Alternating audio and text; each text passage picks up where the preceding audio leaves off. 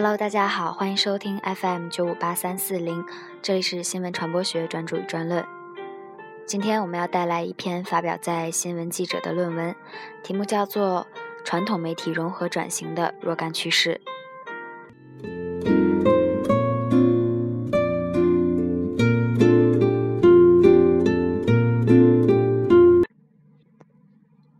新媒体发展繁荣带来的传播革命。其意义可以同机器代替手工劳动的工业革命、古登堡印刷机代替刻板手抄相比拟。极大的改变甚至颠覆了传统媒体时代许多规律规则。因此，中央提出推动传统媒体和新兴媒体融合，不仅是保证意识形态安全的国家战略，也是保持传媒行业持续繁荣发展的关键。本文结合近年来国内外传统媒体融合发展、创新转型的各种探索，对新的传播环境下传统媒体融合转型的若干重要趋势进行梳理和分析。一、收入转型，重塑内容付费模式。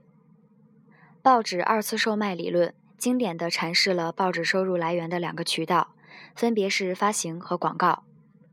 所谓二次售卖，就是报纸先将信息内容售卖给读者，从而获得发行收入，然后将由此凝聚起来的读者的注意力资源售卖给广告商，从而获得广告收入。由此，发行收入和广告收入构成报纸产业的经济支柱。二次售卖理论虽然解释了报纸收入的来源，但另一方面也遮蔽了大众化报纸流行后收入结构单一化的事实。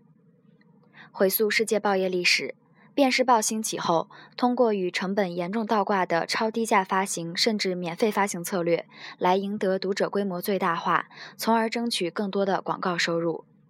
因此，对商人们来说，报纸出版者的举动十分奇怪。他们卖那些煮熟的松树的价格，要比他们买进它们时更为便宜，而他们却获利数以十亿计的美元。广告主也急切地把数以十亿计的美元投入到这个好似无利可图的交易上，而他们也获利数以十亿计的美元。所有这些都是为了读者的利益，读者不费什么却有所得。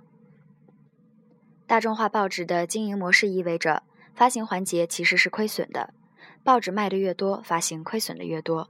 第一次销售其实是获得负收入，其经济来源主要依赖第二次销售获得的高额广告收入。但是在新媒体环境下，报业广告收入迅速下滑，无法补贴巨额的发行亏损，被迫调整收入模式。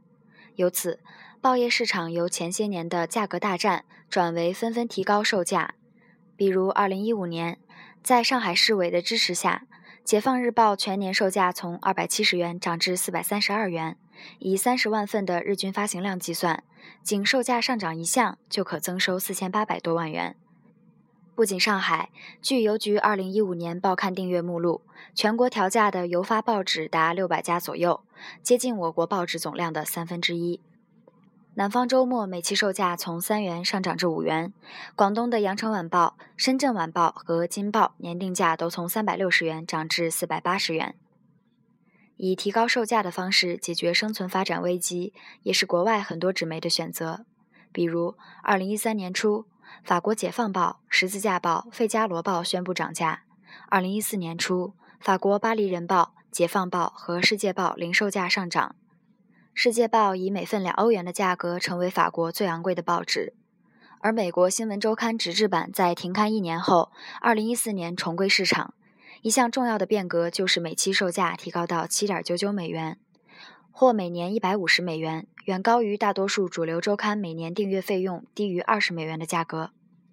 纸媒销售价格上涨，是在原有的经营模式不能维持的情况下，为取得新的经济平衡采取的应急办法。正如《巴黎三报》宣布提价的理由：我们必须保证业务的经济平衡，以此确保我们每天在报纸上和数字媒体上提供的信息能有最好的质量。这一措施从实际上改变了大众化报纸时期过于依赖广告收入的商业模式。《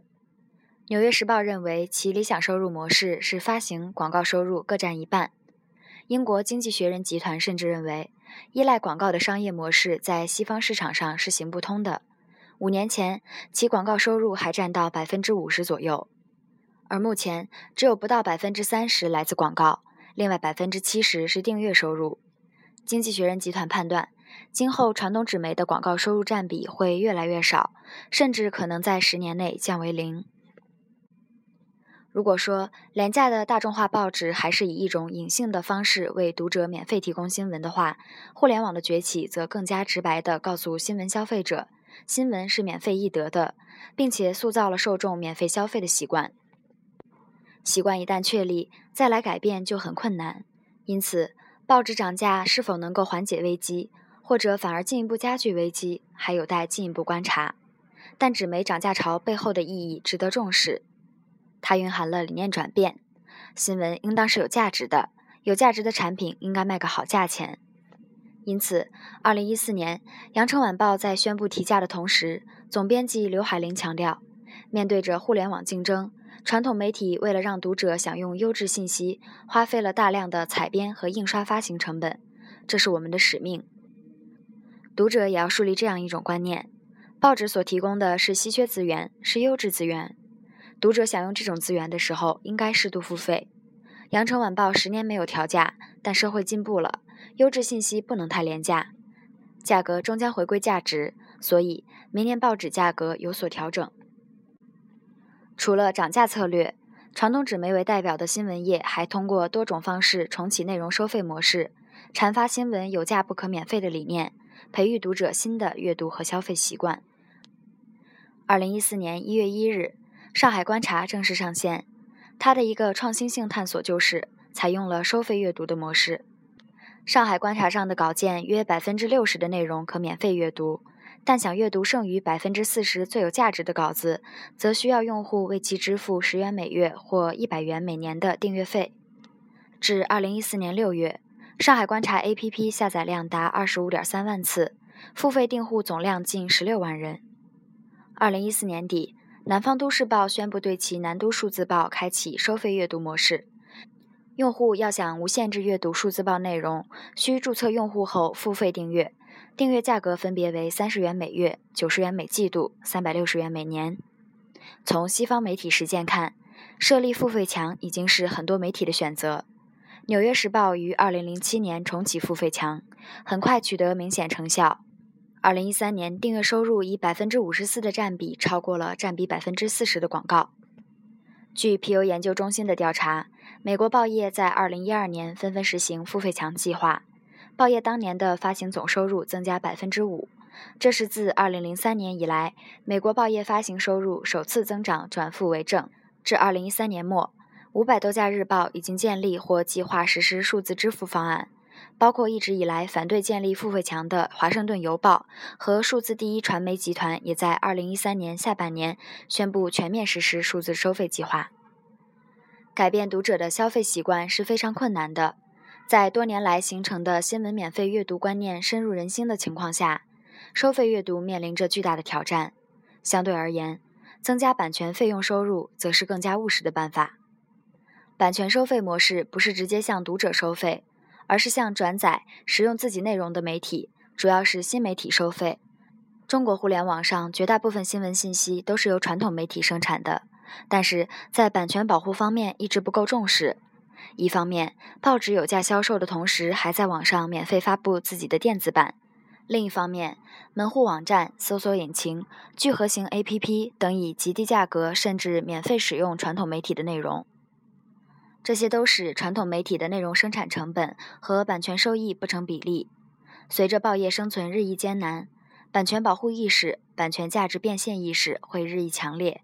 版权费用也将成为未来收入的重要部分。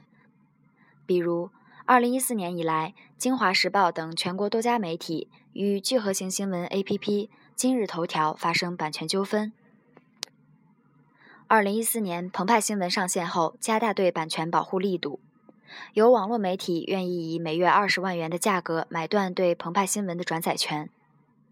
二零一四年八月，上海报业集团另一个新媒体项目界面上线试运行后，发现大量原创内容被其他网站侵权，采取颁发最快抄袭奖的方式维权。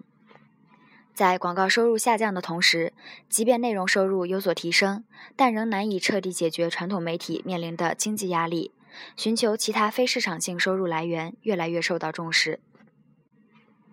对于新闻来说，作为一种文化产品，它从来都不是纯粹意义上的商品。无论中西方新闻人都不得不承认，新闻产品所富有的社会价值、教化功能，应优先于其市场价值、盈利功能。因此，为了保存并发扬新闻产品这方面的价值，以非市场化形式的收入来扶持、资助新闻媒体，也是题中应有之义。上报集团成立伊始，解放日报、文汇报就获得每年五千万元的财政补贴。前述上海观察收费阅读卡的销售，也主要依靠党政资源的推动力量。继上海之后，二零一三年，广东省委也对南方日报、羊城晚报、广东广播电视台给予总计一点五亿元的财政扶持。对于我国媒体来说，特别是党报党刊来说，担负着宣传党的路线方针政策的任务，担负着引导社会舆论的功能。对于那些能够提供优质有效宣传的媒体，有必要给予一定的政府扶持资助。而西方新闻业认为，媒体具有公共性。是维持民主社会良好运转的关键，因此呼吁政府、基金会等对传统媒体进行资助扶持的声音，近年来也不绝于耳。